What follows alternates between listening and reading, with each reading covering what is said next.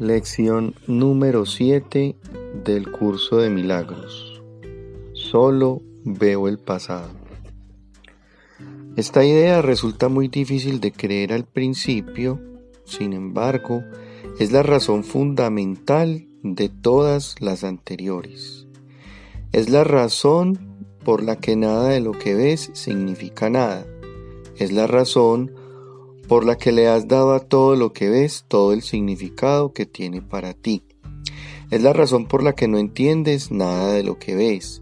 Es la razón por la que tus pensamientos no significan nada y por lo que son como las cosas que ves.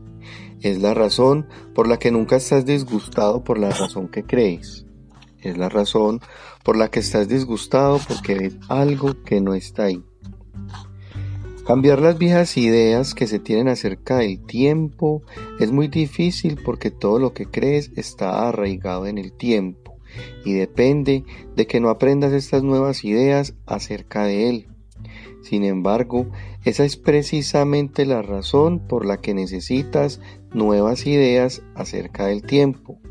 Esta primera idea acerca del tiempo no es realmente tan extraña como pueda parecer en un principio. Observa una taza, por ejemplo.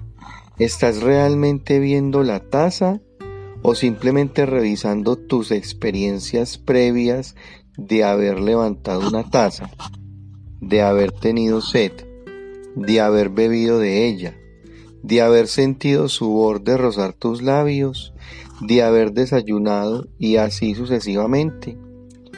¿Y no están acaso tus reacciones estéticas con respecto a la taza basadas asimismo en experiencias pasadas?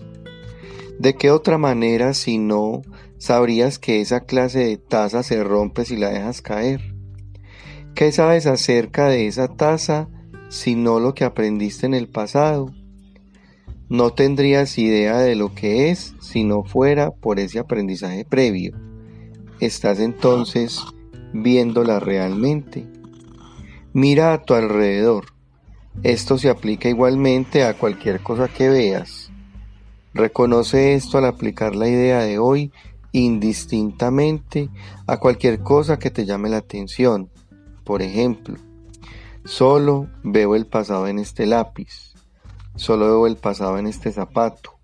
Solo veo el pasado en esta mano. Solo veo el pasado en ese cuerpo. Solo veo el pasado en esa cara. No te detengas en ninguna cosa en particular, pero recuerda no omitir nada específicamente.